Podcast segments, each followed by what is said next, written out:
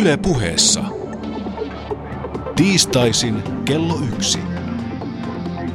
Perttu Häkkinen.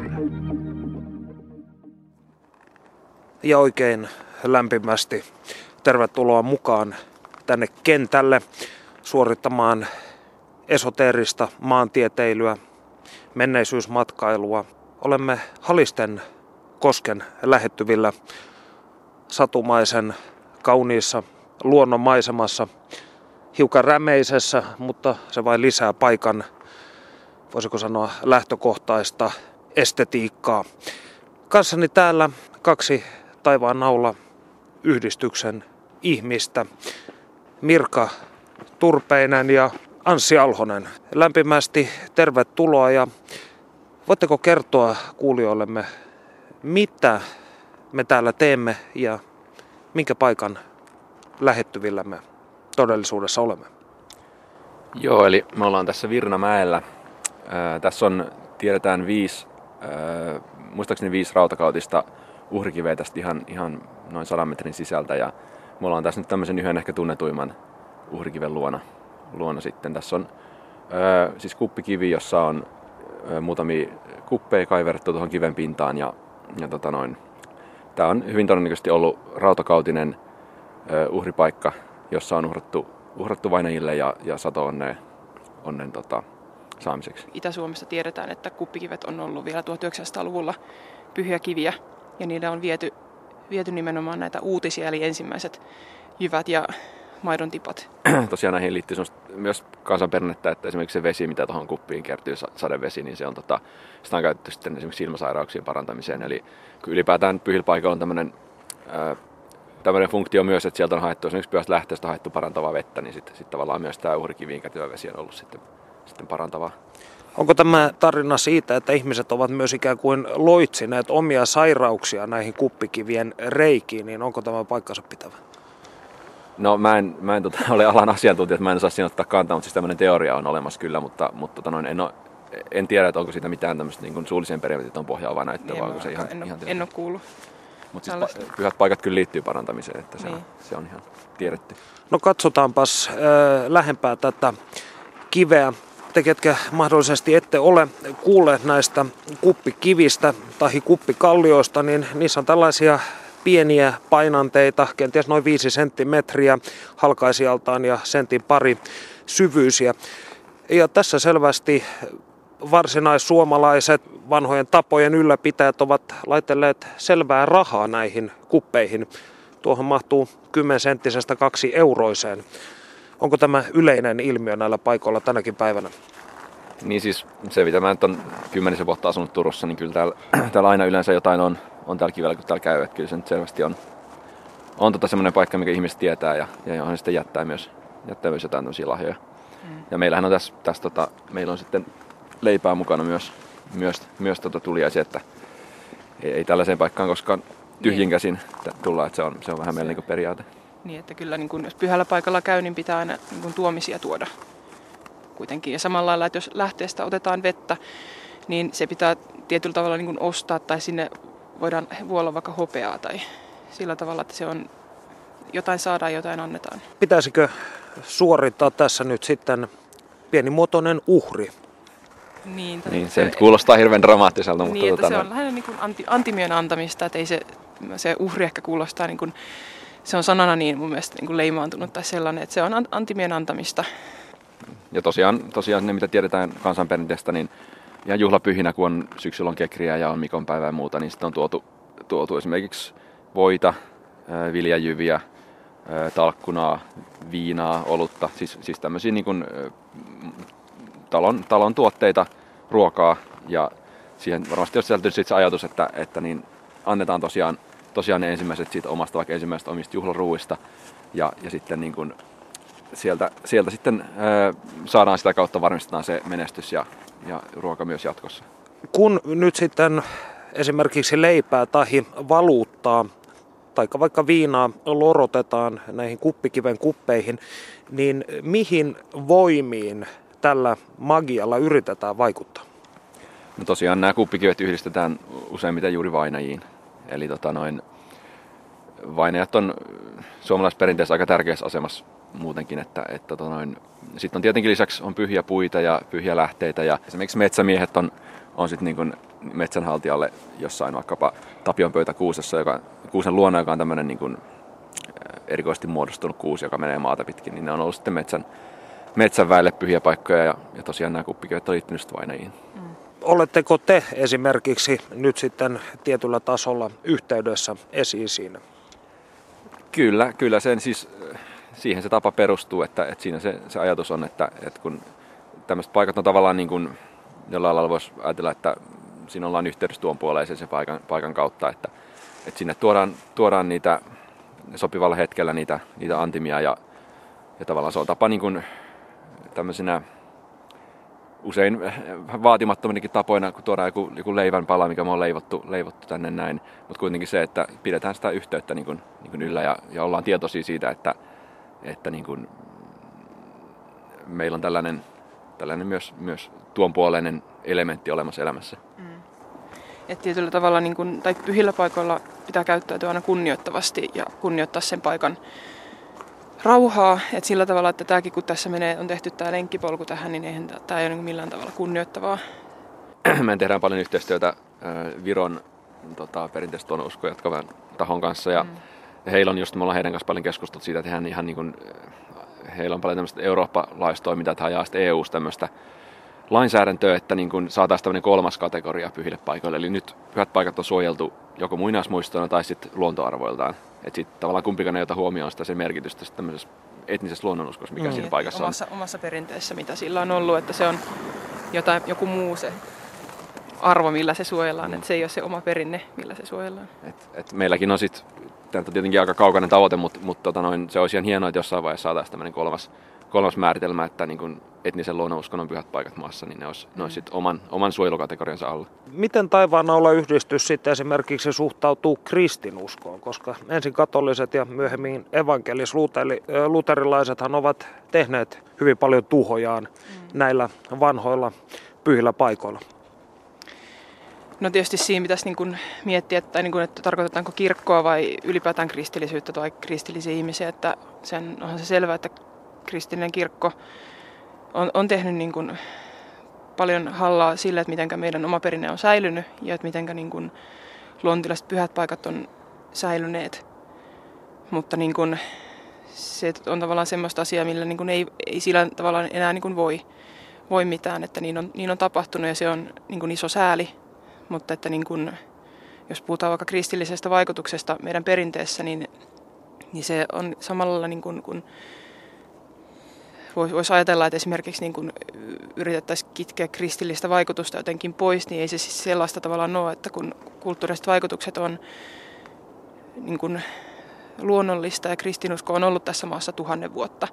Että sillä tavalla niin kun se, että se on vaikuttanut itse asiassa tähän luonnonuskoiseenkin perintöön, niin se on, se on niin kun, ei se ole mitenkään epätava- tai niin huono asia periaatteessa. Totta kai me nyt hyväksytä sitä, että esimerkiksi puhdasoppisuuden aikana 1700-luvulla on hirveästi hakkautettu maahan niin. lehtoja ja niistä on yleensä jäänyt se yksi puu sinne, joka on niin, sitten ollut pyhä puu. Että, ja sitten on esimerkiksi Savossa merkitty ristikannoiksi näitä paikkoja, eli siis kun ihmiset ei ole lakannut käymästä siellä pyhällä paikalla, niin sinne on sitten merkitty ristejä, eli on sitten sanottu, että se on niin, kuin, niin sanotusti kristillinen paikka, mutta tota noin, tosiaan niin ei, en mä haluaisi niin nähdä mitään sellaista lähteä semmoisen niin tiukkaa vastakkainasettelua, että tässä nyt vastustettaisiin kirkkoa tai jotain, että mun mielestä pyhä paikka on pyhä paikka ja niin kuin, ei mun henkilökohtaisesti ole mitään sitä vastaa, että kristitty tulee vaikka rukoilemaan Jumalaa jonnekin pyhälle paikalle luontoon. Että, niin.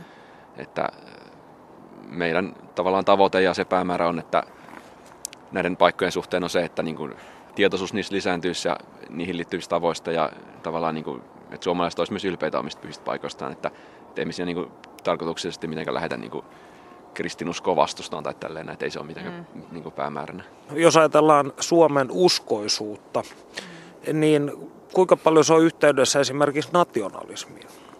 Niin, jos mietitään Suomea ihan niin kuin valtiona, niin tota, eihän se tavallaan Suomen valtio tai niin kuin joku suomalainen poliittinen järjestelmä tai tällainen ei niin kuulu meidän toimintaan sinällään. Että, että me lähdetään siitä, että, että on niin kuin vanhaa suomalaista perinnettä, siinä on, siinä on eri heimoja, siinä on mm. hämäläistä, karjalaista, muita, muita tota, Suomen heimoja. me tehdään myös yhteistyötä niin kuin tosiaan myös sukukansojen kanssa ja sitten esimerkiksi Viron suuntaan. Että meillä on se, mm. se, niin kuin se luonnonusko perinteinen kulttuuri, ne on niin meidän lähtökohtia. Että Mistä tunnistaa Suomen usko ja mitkä ovat nämä keskeiset kivialat tälle? Mitä nyt voi niin kuin sanoa piirteeksi on se niin kuin esivanhempien kunnioitus ja pyhien paikkojen kunnioitus, se tapaperinne, mikä liittyy, että miten niin kuin suojellaan vaikka omaa onnea, miten suojellaan karjan onnea, miten ei vaikka saada maan vihoja. Tuosta voisin ottaa semmoisen laajemman näkökulman ylipäätään, että, että tota noin, uskontotieteessähän puhutaan nykyään tämmöistä määrittelystä kun uskonnot isolla uulla ja uskonnot pienellä uulla. Ja nämä ison uun uskonnot on tämmöisiä organisoituja, niin kuin kristinusko, islam, niillä on nimi niiden harjoittajille ja niillä on pyhät kirjat ja uskontunnustukset ja muut. Ja sitten on uskonnot pienellä uulla, jotka on sitten niitä paikallisia perinteitä, usein luonnonuskontoja. Tosiaan niin kuin Suomen uskonto selvästi uskonto pienellä uulla, että, että tota noin, ää, tavallaan se on semmoista niin kuin, joku uskotieteilijä on puhunut niin kulttuurisesta äidinkielestä.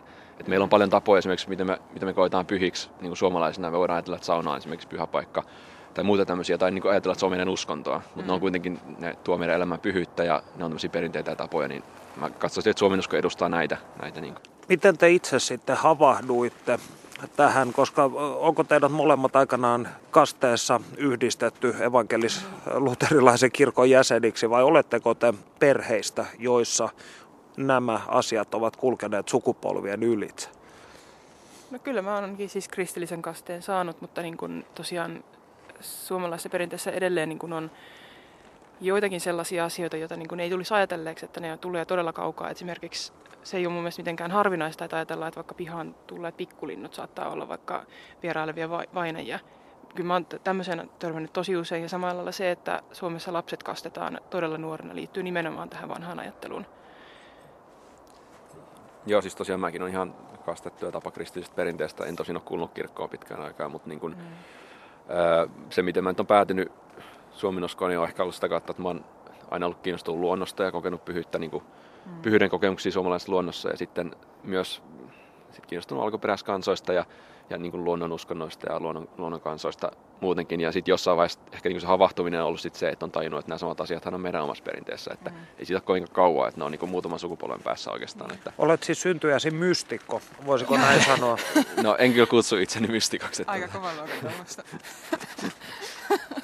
kamaa. Ei, ei Täytyy sanoa, kun tässä seisot partahuurteessa, aurinko siivilöityy näiden puiden lävitse tänne vanhalle uhrikivelle, niin kyllä sinussa selvää sellaista mystikon ö, klangia on, näin sanoakseni. Niin arkista realismia valitettavasti. Että, että niin kuin, jos omistaa tuuhean koko parran pakkasta on parikymmentä astetta, niin tämä on kovaa faktaa, kuulkaa. Vaikutelma on täysin tahaton. Voisiko sanoa, keskeyttäkää jos puhun kliseisesti, mutta usein kuulee väitettävän, että nykyihminen kaupungistunut sellainen on ikään kuin menettänyt tämän yhteyden juuriinsa jossain tällaisessa psyykkisessä mielessä, niin allekirjoitatteko te tämän väitteen vai No siis se on ihan totta, että siinä, siihen liittyy myös paljon kliseitä, jos puhutaan tämmöisestä niin kuin romantisoivasta kuvasta ja mm. Muusta, mutta kyllä, niin kuin, kyllä siinä mun mielestä jotain perää on, että että että kyllä se niin kuin ihmiselle, ihmiselle on ihan terve asia, että hän omat juurensa niin kuin tunnistaa ja, ja tiedostaa. Ihmiset, jotka asuu esimerkiksi kaupungissa, niin heillä olisi kuitenkin myös, myös meidän toiminnan kautta niin joku tällainen kytkös tähän perinteiseen elämäntapaan ja, ja luontoon ja tähän perinteiseen vuodenkiertoon. Tästä voidaan ottaa tällainen hyvin natisava aasisilta siihen asiaan, mm-hmm. että kävin Suomen Usko Facebook-ryhmässä. Siellä on siis sivulla. Ku, sivulla anteeksi. Siellä on 6000 tykkääjää ja mm. selvästi ihmisiä kiinnostaa tämä. Niin olitteko te yllättyneitä siitä, että ö, oli muitakin, jotka olivat näistä asioista hyvin kiinnostuneita tai niin sanotusti syvällä pelissä? Ei se sillä tavalla, että kyllä se on se on selvää, että ihmisiä kiinnostaa heidän omat perinteensä.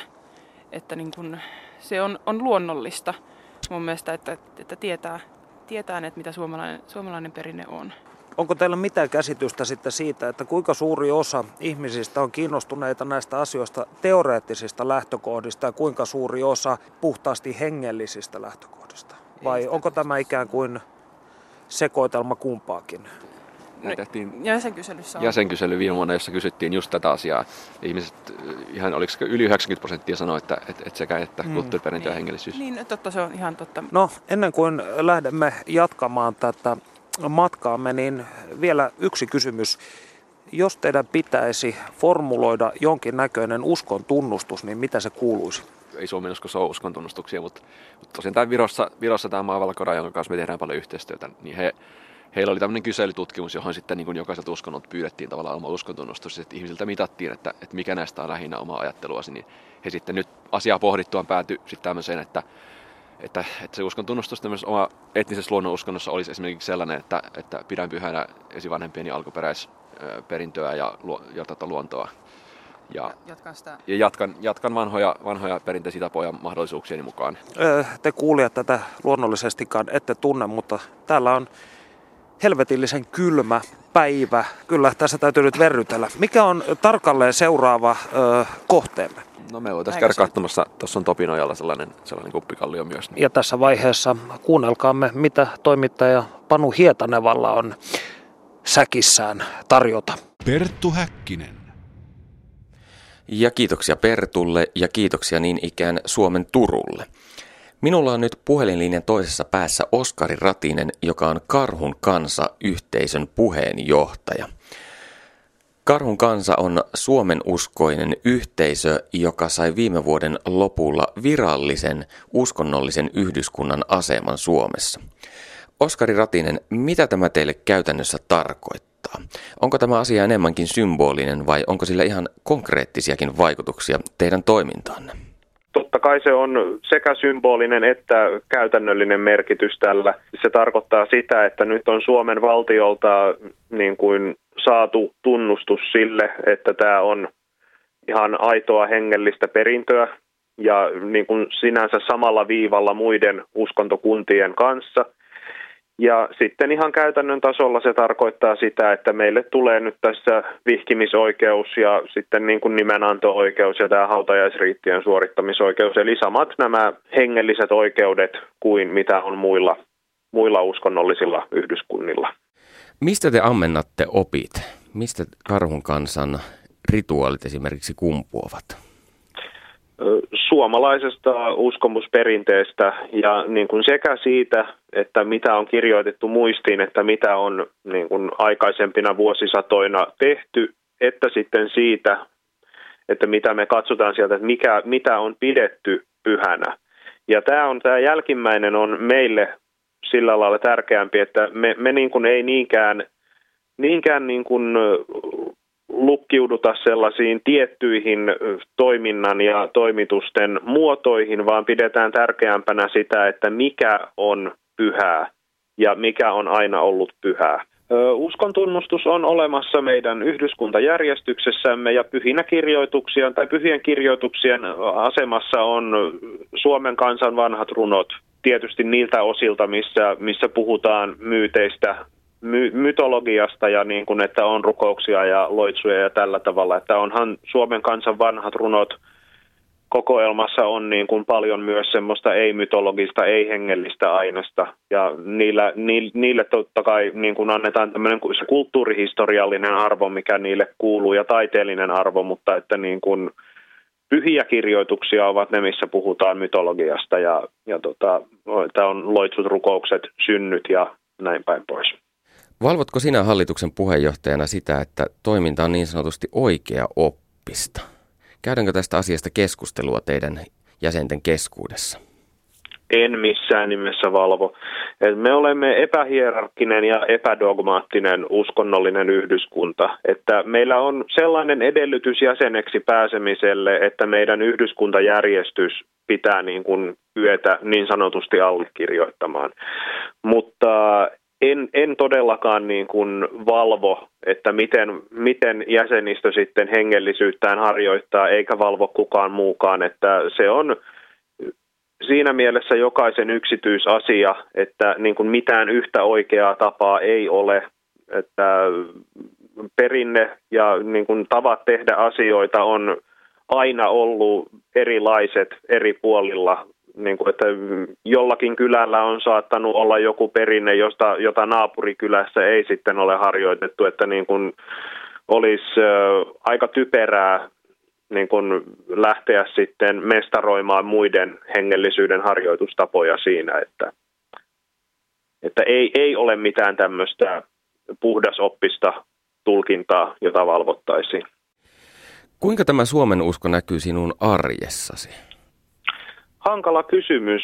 Se ei ole mitenkään niin kuin erillinen osa sitä arkea, että mä en niin kuin ajattele, ajattele, että tota, uskonto on, on niin kuin, että okei, nyt tässä oli tämä ruoanlaitto ja nyt luen vähän kirjaa ja sitten harjoitan uskontoa. Että kyllä se, niin kuin, se on kaikessa läsnä. Se on enemmän semmoinen hiljainen, hiljainen niin kuin kunnioitus kaikkea kohtaan, että, että kun menee, menee metsään ja niin kuin tuntee sen pyhyyden ja sulkee hetkeksi silmänsä ja kiittää siitä, että tällainen metsä on olemassa ja että saa olla siellä, niin se on, se on enemmän, enemmänkin niin kuin sellaista. Se kulkee jatkuvasti siinä rinnalla. Et se, se ei näyttäydy semmoisina kovinkaan näkyvinä yksittäisinä tekoina tai sanoina tai muuna semmoisena, vaan se on kaiken taustalla jatkuvasti. Monissa uskonnoissa rukoilemisella on keskeinen rooli. Mikä on karhun kansan suhtautuminen rukoiluun? Rukoiletteko te? Jokainen karhun kansan jäsen päättää itse, että rukoileeko ja jos rukoilee, niin kuinka paljon. Mulle itselleni rukoilu on sellainen asia, että teen sitä hyvin harvoin. Ajattelen asiasta niin, että, että niin kun, jos esimerkiksi mun sukulaisten esivanhempien henget katsoo, että mä olen jotakin vailla ja haluavat mua siinä auttaa, niin he pystyvät näin tekemään, että niin kun mä yritän olla va, niin sanotusti vaivaamatta henkimaailmaa liiallisilla pyynnöillä, koska siitähän rukoilussa on kysymys. Pyydetään jotakin. Oletko kuitenkin saanut arkisiin asioihin apua henkimaailmasta rukoilemalla? No kyllä mä koen, että olen saanut, että tota, mutta ei siis niin kuin, en jumalhahmoilta, vaan ihan siis omilta isovanhemmilta esimerkiksi, että koen, että tällaisia, tällaisia tilanteita on ollut. Yhdyskuntainen nimi on Karhun kansa. Onko karhu teille jonkinlainen jumalolento? Öö, en sanoisi, että jumalolento. Pyhä, öö, pyhä eläin kyllä ja tämmöinen myyttinen yhteys, mytologinen yhteys karhuun on niin kuin ihan selkeästi, että sehän on – suomalaisessa uskomusperinteessä se kaikista pyhin eläin ja ihan niin kuin suomalaisten myyttinen kanta vanhempi. Ihmistä pidetään karhun jälkeläisenä eräällä tavalla. Termin toteemieläin on, on niin kuin varmaankin monille tuttu, että esimerkiksi Pohjois-Amerikan intiaaniheimoilla monilla on tämmöinen toteemieläin, jota niin kuin pidetään sitten aina sen heimon kantavanhempana, niin voisi niin kuin tämmöistä lainatermiä käyttäen sanoa, että karhu on toteemieläin meille. Perttu Häkkinen. Ja kiitos näistä tiedon jyväsistä, Panu Hietaneva. Me puolestaan olemme tällä muinaisretkellämme päätyneet taivaan naula yhdistyksen ihmisten kanssa pientaloalueen ja metsän rajamaastoon. Missä me tarkalleen olemme ja mitä me olemme täällä tekemässä? Me olemme täällä Halisten reunalla ja kävellään tässä kohta sitten tonne eteenpäin. Siellä on sitten yksi kuppikivi tuolla metsän ja pellon laidassa. Ja kuppikiviä tai kuppikallioita on Suomessa jotakuinkin kolme ja puolisen sataa yhteensä, tai siis löydettyjä, niin pitääkö paikkaansa, että nämä kuppikivet keskittyvät lähinnä tänne Länsi- ja Varsinais-Suomen alueelle? Joo, ne, se vaihtelee vähän alueittain, että, että tosiaan Hämeessäkin on, on tota, kuppikiviä ja täällä Varsinais-Suomessa ja sitten on sellaisia alueita, joissa niitä on, ei ole ollenkaan tai on sitten vähemmän. Ja tosiaan sieltä Savosta ja Itä-Suomesta, missä, missä on myös, esimerkiksi Savossa muistaakseni ne keskittyy Etelä-Savon alueelle nämä kuppikivet ja sieltä on sitten, sitten niihin liittyvää suullista tervetietoakin tallennettu. Itse kun vietän kesiäni niin kauniissa, mutta köyhässä Etelä-Savossa Ristiinan alueella, jossa muun muassa Astuvansalmen kalliomaalaukset sijaitsevat, niin ehkä pitääkin alkaa tehdä näitä kuppikiviretkiä, jos nämä maastot ovat niille otollisia. Kyllä, ja Savostahan tunnetaan myös hiisiä, eli, eli hiisi on tämmöinen niin kuin, ää, pyhä metsä pyhä metsikkö, josta on sitten voinut jäädä jäljelle vain yksi puu. Ja siellä voi olla lähde ja siellä voi olla uhrikivi, eli siis tämmöisiä pyhiä paikkoja, niin niitä tunnetaan muistaakseni 87 Savon alueelta. Ne voi päätellä usein ihan, ihan nimistöstä, eli hiisi alkoisia paikan nimiä ja ö, mäkiä ja sun muita, muita tota, paikkoja. Eli, eli meillähän on taivaan alussa tosiaan, tosiaan tehdään tämmöistä hiisi-hanketta, mikä me käynnistettiin tuossa viime keväänä ja meidän tarkoituksena on, on kartoittaa näitä paikkoja, ö, vierailla niille ja kuvata niitä ja tallentaa niihin liittyvää perimätietoa niin kuin tämmöisen verkko, verkkopalvelun muotoon. Eli jos te kuulijat esimerkiksi tiedätte tällaisen hiisipaikan, niin teidän tulisi siis ottaa yhteyttä taivaan, nau- taivaan naulaan. Ehdottomasti, että meillä on, meillä on vapaaehtoisia, jotka, jotka tekee jatkuvasti tätä työtä ja meillä on muun muassa äh, tulossa todennäköisesti yhteistyötä esimerkiksi folkloristiikan opiskelijoiden kanssa, että he voivat sitten tämmöisten esimerkiksi kyselylomakkeiden kautta kiertää paikkakunnittain ja kerätä tämmöisiin erikoisempiin luonnonpaikkoihin liittyvää tietoa, josta, jota voidaan sitten koota yhteen No mistä juontuu konnotaatioltaan negatiivinen painu hiiteen ilmaus? Onko sinulla tästä minkäännäköistä etymologista tietoa? No siis kyllähän se hyvin todennäköisesti tulee siitä, että hiisi on alun perin tarkoittanut pyhää paikkaa. Eli, eli Virossahan se on säilynyt, eli Virossa hiis on nimenomaan pyhä paikka. Ja äh, siitä on sitten tullut, tullut tota kristinuskon myötä tämmöinen negatiivinen sana, joka on tarkoittanut henkiolentoa, eli vähän niin kuin tämmöistä pahaa henkeä, joka siellä hiidessä asuu. Ja ja tota noin, siitä on, siinä on tapahtunut tämmöinen, että et, et sanan alkuperäinen merkitys on muuttunut ja, ja siitä on tullut negatiivinen ilmaus, mutta tosiaan hiisi, hiisi on pyhä paikka alun perin. Tämä onkin mielenkiintoista. Vastaamme jolkuttelee varsin komea Suomen hevosyksilö. Rauha teille. Muinaissuomalaisten panteoni eli Jumal-galleria, niin Mitkä nyt ovat sellaisia keskeisimpiä tekijöitä? Jos nyt puhutaan niin kuin jumalista, niin, niin tietenkin ää, Itämeren suomalaisessa perinteessä on, on joitakin tämmöisiä sanotaanko kosmisia, kosmisia jumalia, eli, eli tämmöisiä aikojen alusta maailman luomiseen osallistuneita jumalia. Ää, esimerkiksi vaikka Ilmarinen. Ja, ja sitten, on, sitten on tämmöisiä luonnon tiettyihin luonnon elementteihin liittyviä, joita kutsutaan enemmänkin ehkä sitten haltioiksi. Eli esimerkiksi metsän, metsän haltija, veden haltija, joiden kanssa on sitten toimittu ihan, ihan niin kuin arjessa ja, ja muutenkin. Ja oikeastaan tässä on niin kuin, niin kuin aikaisemmin on puhuttu siitä, että uskonto on isolla uulla, niin tässä on vähän sama ongelma. Eli, eli Jumala-sanahan on, se on täysin kristillinen. Eli vaikka se on vanha suomalainen sana, jolla on vastineita ihan marinkielessä asti, niin, niin se miten käsitetään Jumala, niin se on aina jotain jotain, mikä tulee sitten kristinuskosta tai islamista tai muusta, että, että, että semmoinen oikeampi merkitys Jumalalle olisi sitten ehkä tämmöinen niin kuin haltija tai, tai tällainen niin kuin pyhä ylipäätään, koska esimerkiksi on sanottu, puuta on voitu sanoa esimerkiksi Jumalaksi. Eli tässähän on hyvin, me yleensä ajatellaan Jumalaa, että se on jotain tästä maailmasta erillistä ja suurta ja mahtavaa ja kosmista, mutta sitten niin sit niin taas kansanperinteessä puu on voinut olla Jumala niin se on, se on täysin eri merkitys sillä sanalla. Lumi on peittänyt alleen kukat Laaksosessa. Heittäydyn aivan sentimentaaliseksi tämän luonnon kauneuden keskellä. Tässä on monta kuppia. Onko tarkkaa tietoa siitä, paljonko näitä varmistettuja kuppeja niin sanotusti tässä on? Ää, niitä taitaa olla museoviraston viimeisimmän laskennan mukaan. Sillä jos lasketaan varmat ja epävarmat kupit, niin 109. Mutta tota, sitten arvellaan, että se saattaa jatkua, kun tämä kivi sukeltaa sitten maapinnan alle tässä, että niitä saattaa olla siellä vielä lisää sitten. Eli epävarma kuppihan on siis mahdollisesti luonnon muodostama, ei ihmiskäden tekemä kuppi. Ymmärränkö oikein? Kyllä, että et kaikkihan ei tietenkään voida kaikki syvänteitä tulkita, että onko se nyt luonnon muodostama vai ihmisen tekemä, mutta tietenkin kun tässä nähdään tämmöinen, jos on tämmöisiä satoja, tai siis satoja tai yli sata samannäköistä pientä kuppia, niin se on selvä, että ainakin osa noista, niin, tai suurin osa on ihmisen tekemiä.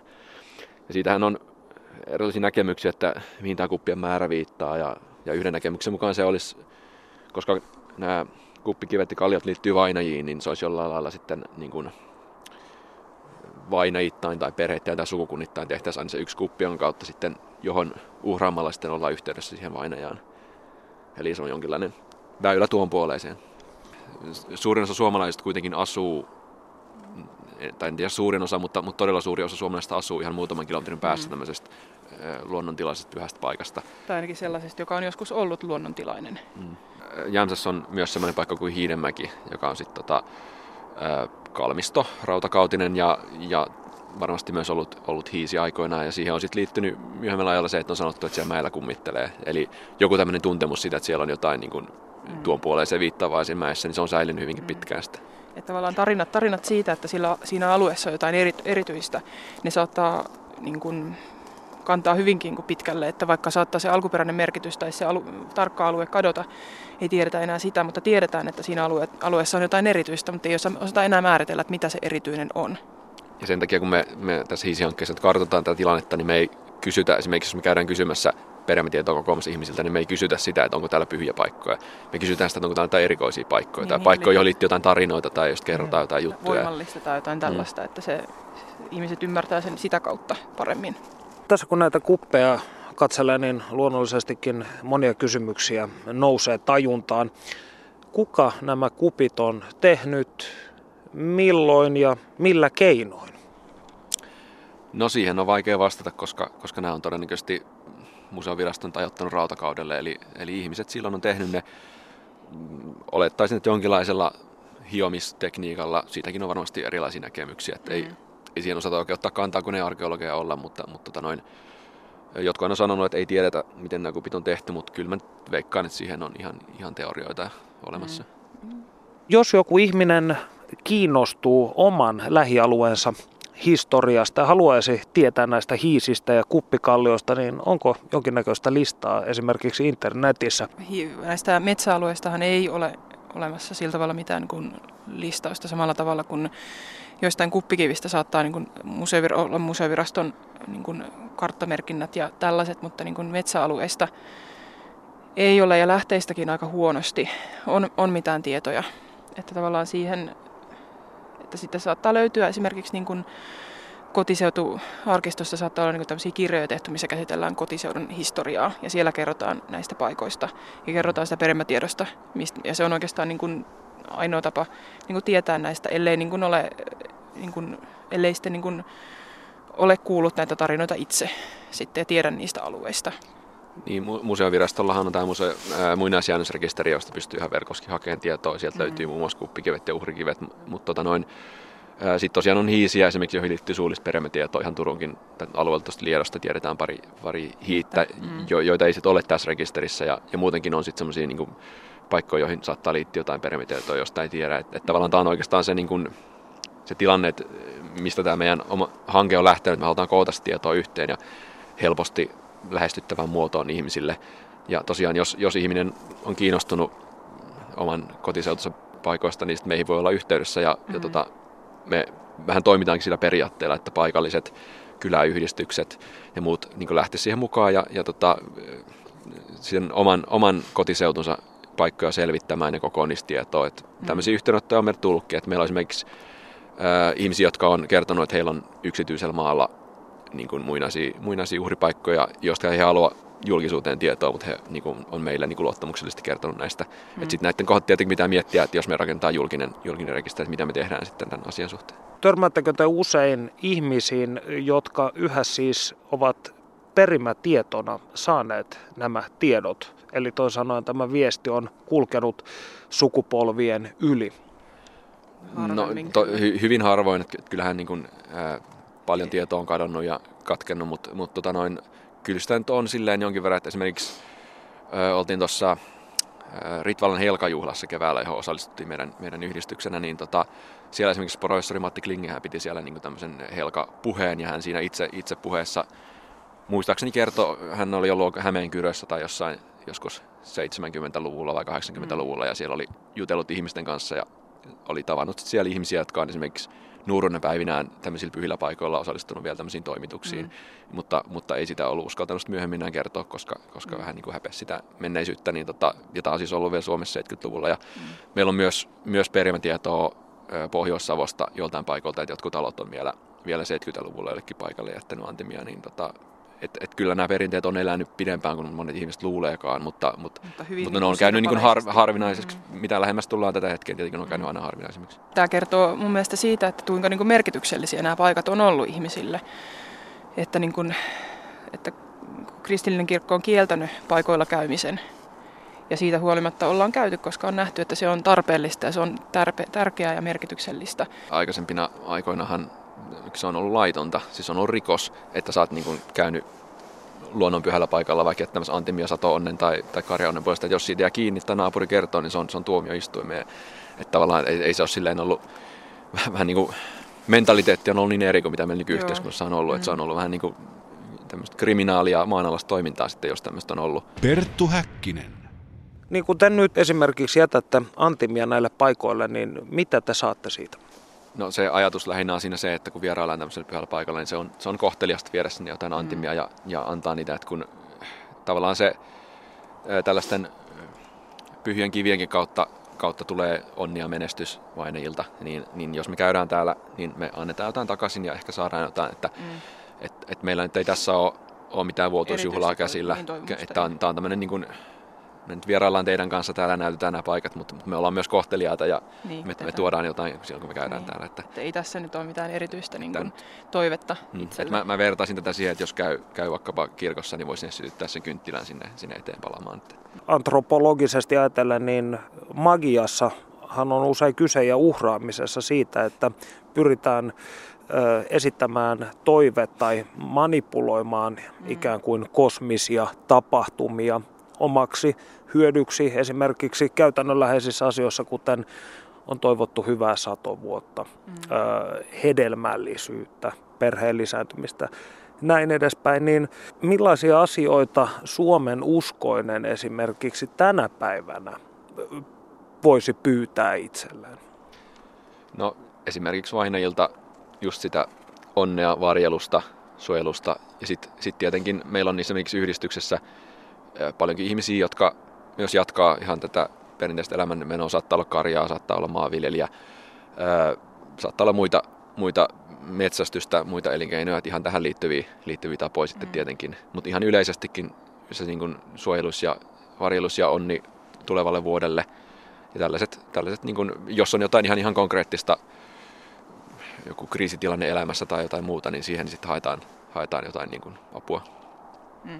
Mitkä sitten ovat Suomen uskoisten juhlia, jolloin tyypillisesti esimerkiksi vieraillaan tämän kaltaisilla paikoilla? No kevätjuhlathan on ollut sellaisia, että ollaan tultu ulos luontoon ja, ja käyty esimerkiksi niin kuin, saatettu niin kuin kokoontua polttamaan kokkoa esimerkiksi. Ehkä nyt niin, että, että syksyllä on juhlis keskitytty vainajiin, tai, tai vainajat tulee jotenkin vahvemmin siellä. Eli on, siellä on ö, Mikon päivää ja, ja siellä on, siellä on tota, kekriä ja ja tota, siellä on tietenkin joulu, mikä on, mikä on myös yksi, yksi mm. iso, iso tota, sato-onne ja mm.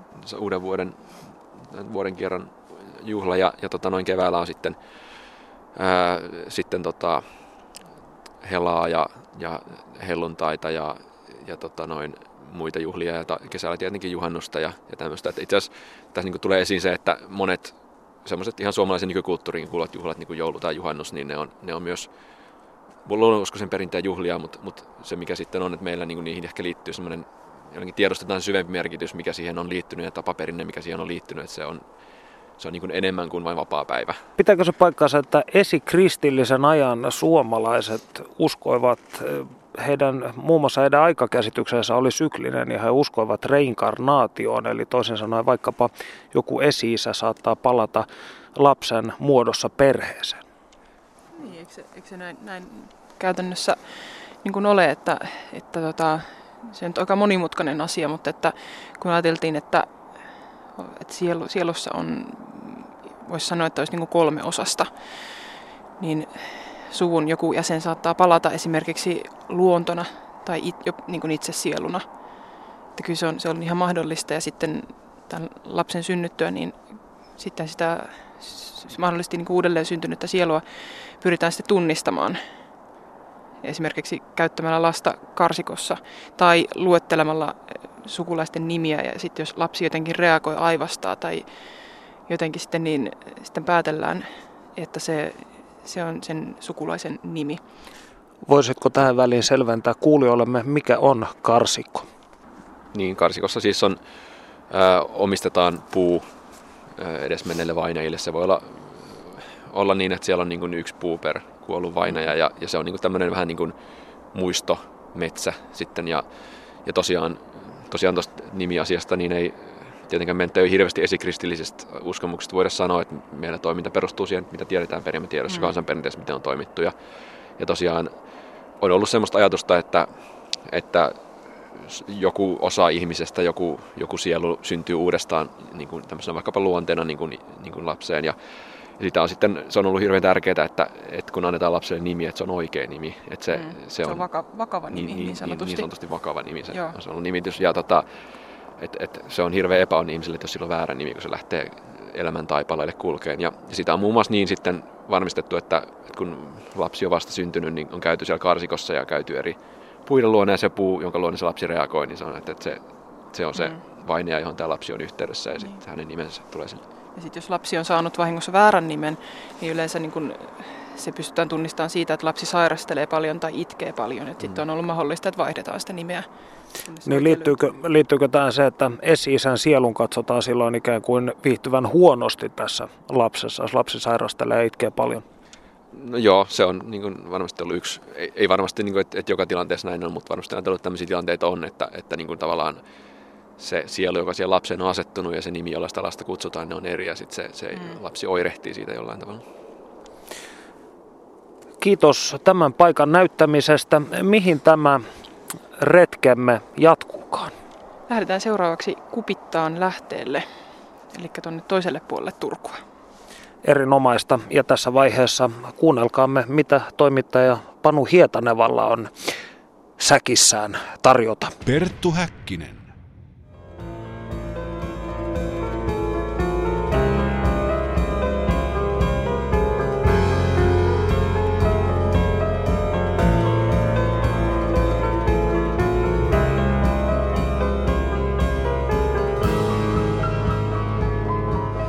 Taustalla soi vielä hetken aikaa Kausien rantaniminen kappale, jota esittää meille Tenhi-niminen yhtiö. Mulla on ilo ja kunnia istua Tenhin primusmoottoreiden Tyko Saarikon ja Ilmari Issakaisen kanssa. Te olette tällaisia keski-ikäisiä miehiä ja te perustitte yhtyeen jo 90-luvun puolivälin jälkeen. Kuinka te kiinnostuitte folk-musiikista? Se ei kuitenkaan ehkä ole semmoinen tyylisuunta, joka on kaikkein viileintä teini-ikäisten parissa folkmusiikki ja ehkä tämä Suomen siihen liittyvät tämmöiset Kalevalat tuli teiniässä niin kuin kiinnosti kovinkin ja tavallaan sitten oli metallimusiikki, missä on muutenkin tämmöistä mytologiaa usein käsitellään.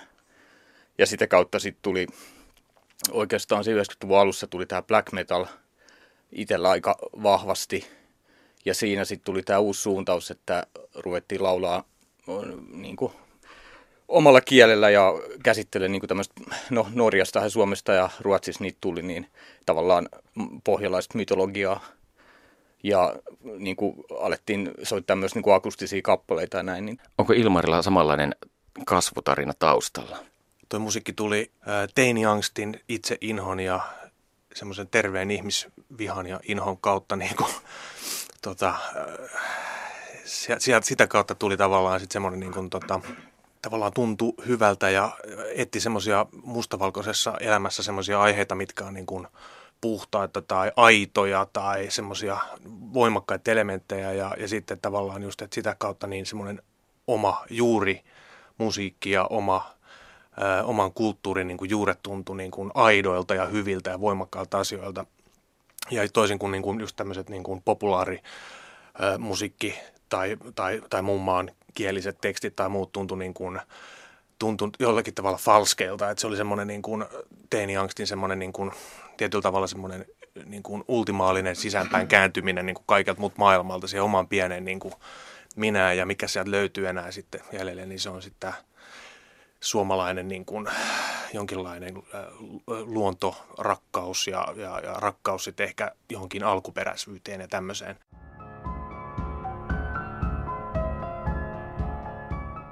Minun korvissani tämä Tenhin musiikki kuulostaa varsin synkältä. Onko se suomalainen mytologia ja luonto ja Suomen perinteet sitten, ovatko ne niin synkkiä, että siitä syntyy vain tällaista soundia? Me tehdään niin intuitiivisesti tavallaan tätä musiikkia, että, että me, me ei olla hirveästi jäsennelty jäsennelty sitä, että, että mitä me tehdään ja miksi me tehdään ja, ja tavallaan, että onko se molli vai duuri vai, vai mikä, se, mikä sävellaji on.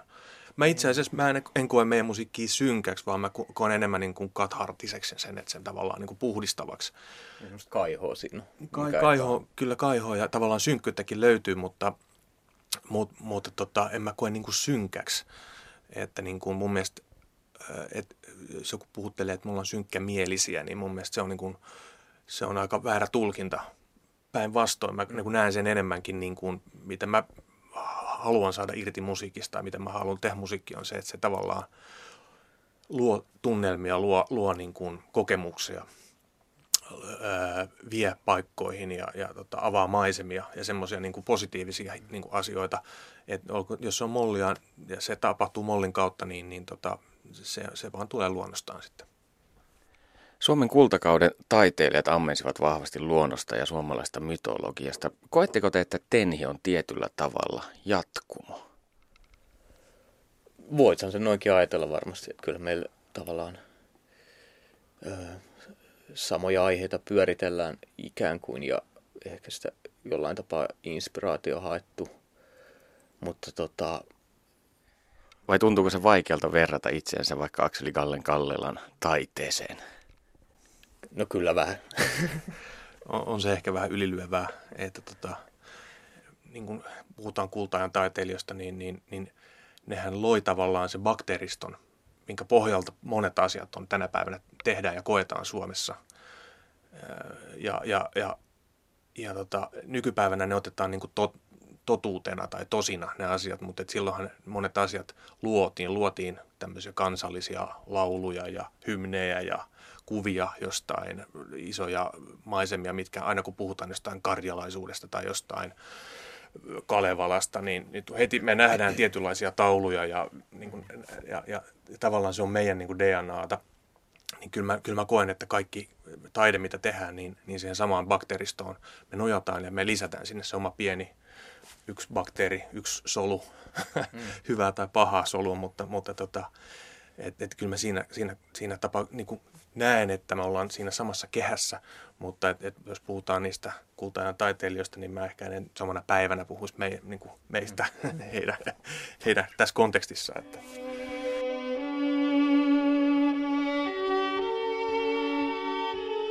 Suomessa on myös metallipändejä, kuten sanottu, jotka ammentavat niin ikään tuolta suomalaista mytologiasta ja kansallisperinteestä. Ja näiden bändien keikoilla näkee äärioikeistolaisia, joita näiden yhteyden Tenho selvästi puhuttelee.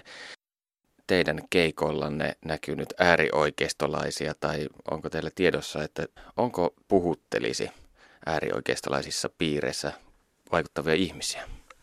Mm, no varmasti jonkin verran, että siis nimenomaan tuo Neofox-skene, mihin meidät usein liitetään, niin siinä, siinä on niin kuin, siihen usein vahvasti liitetään myös tämmöistä, mutta se nyt se on vähän usein niin kuin, se on enemmän tämmöistä visuaalista, että et, et sitten on niin tämmöinen oikea äärioikeisto on tavallaan vielä oma juttunsa.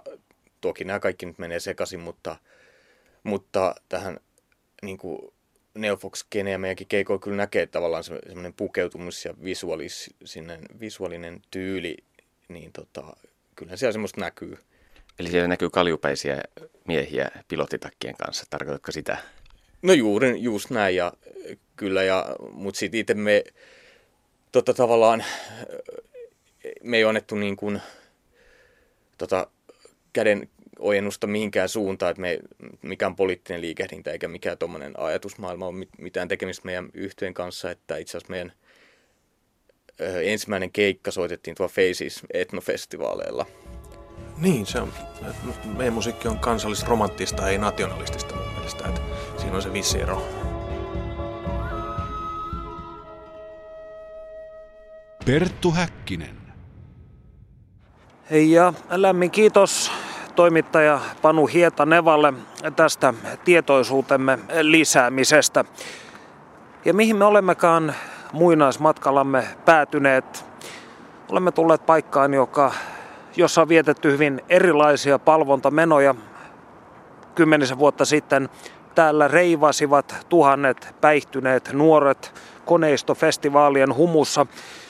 Eräänlainen Dionyysinen tapahtuma oli siis kyseessä.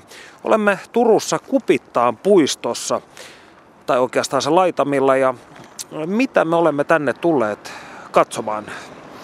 Puistossa on Kupittaan lähde, joka on, on vanha uhrilähde. Nykyisin tota, ihan tai pitkään ollut muussa käytössä, mutta siitä on tietoja 1600-luvulta vielä, että, että sinne on uhrattu. Ja tarinan mukaanhan siis piispa Henrik kastoi suomalaisia kristinuskon 1150-luvulla tällä paikalla, mutta kyseessä on luultavasti jälkikäteen fabrikoitu tarina. Näin, näin on ymmärtänyt, että tämmöinen, sitkeä perimätieto on, on, että se on sitten vaikea sanoa, että miten todenperäistä, mutta tähän Pispa Henrikkiin nyt liittyy paljon muutenkin legendoja, että, että varmasti joku totuus siellä, siellä voi olla, että ehkä täällä jotain ihmisiä on, on sitten kastettu, mutta, mutta se, että se olisi ihan ensimmäinen paikka, että se olisi Piispa Henrik, niin se nyt varmaan voi olla semmoista myöhempää legendaa sitten. Ja 1600-luvulla Turun Akatemian professori Elias Tillands uskoi tosiaan lähteen terveysvaikutuksiin ja alkoi suositella tätä, tätä vettä käytettäväksi kaiken näköisiä sairauksia vastaan, kuten spitaalia, lapsettomuutta ja kuppaa.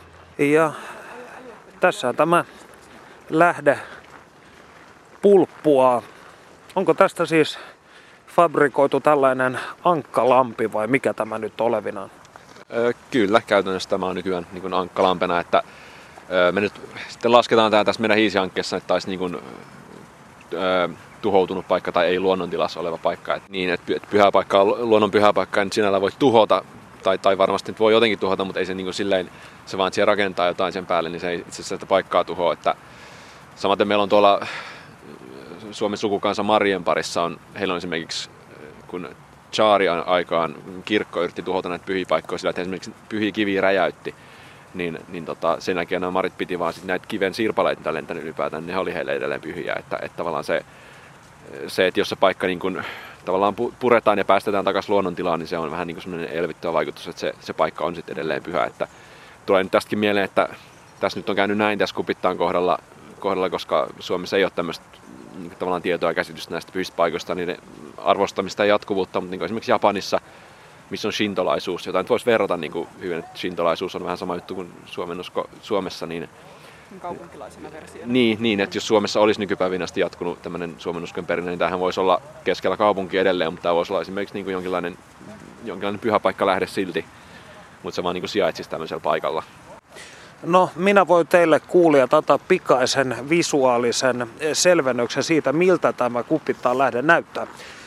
Tässä on tällaisia, ovatko nuo jonkinnäköisiä lintuhäkkejä, mitä tuonne on ö, kasattu ja harmaalla lateksilla sudittu, kiviä ripoteltu tähän ympärille ja sitten tällainen ö, rauta-aita pistetty. Kaiken kaikkiaan tämä näyttää hyvin kitschiltä ei sitä sen kummemmin voi sanoa. Melkomoinen travestia. Vetääkö tämä teidän mielenne matalaksi? Kyllä, silleen aika absurdi sillä tavalla on, että kyllä tästä niin kiteyttää sillä tavalla aika paljon asioita. Että kun miettii tavallaan, että kuinka, kuinka pitkään se on se käsitys elänyt siitä, että tämä on niin kuin erityistä se vesi.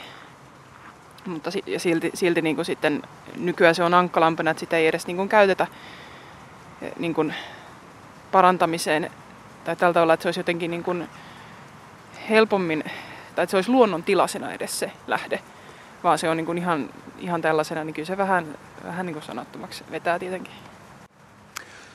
No, jos kuppikivet olivat yhteys vainajien maailmaan, niin mihin vanhasuomalaisessa mytologiassa, mihin lähde oli yhteys tai portti?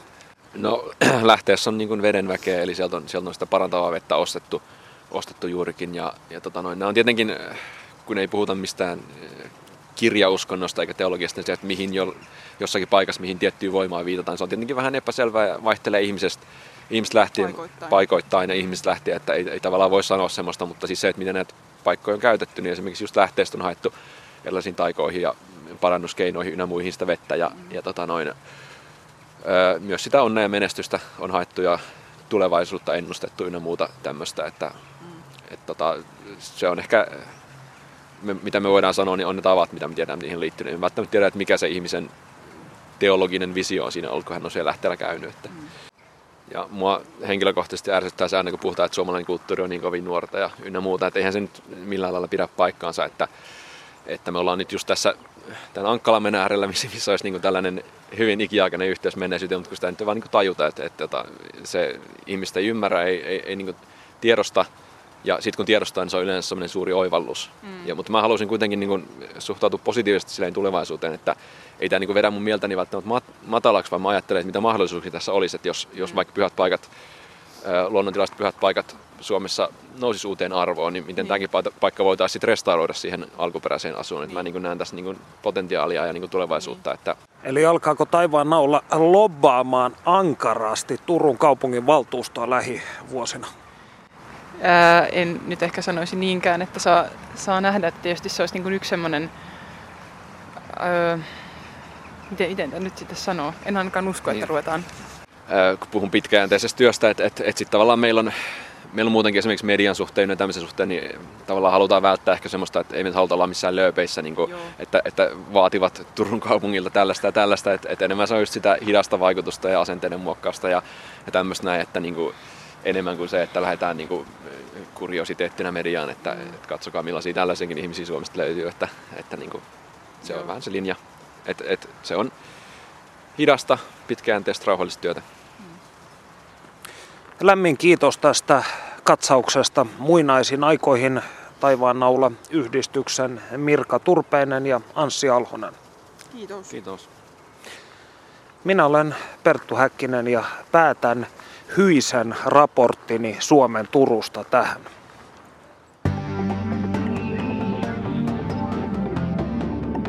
Yle puheessa.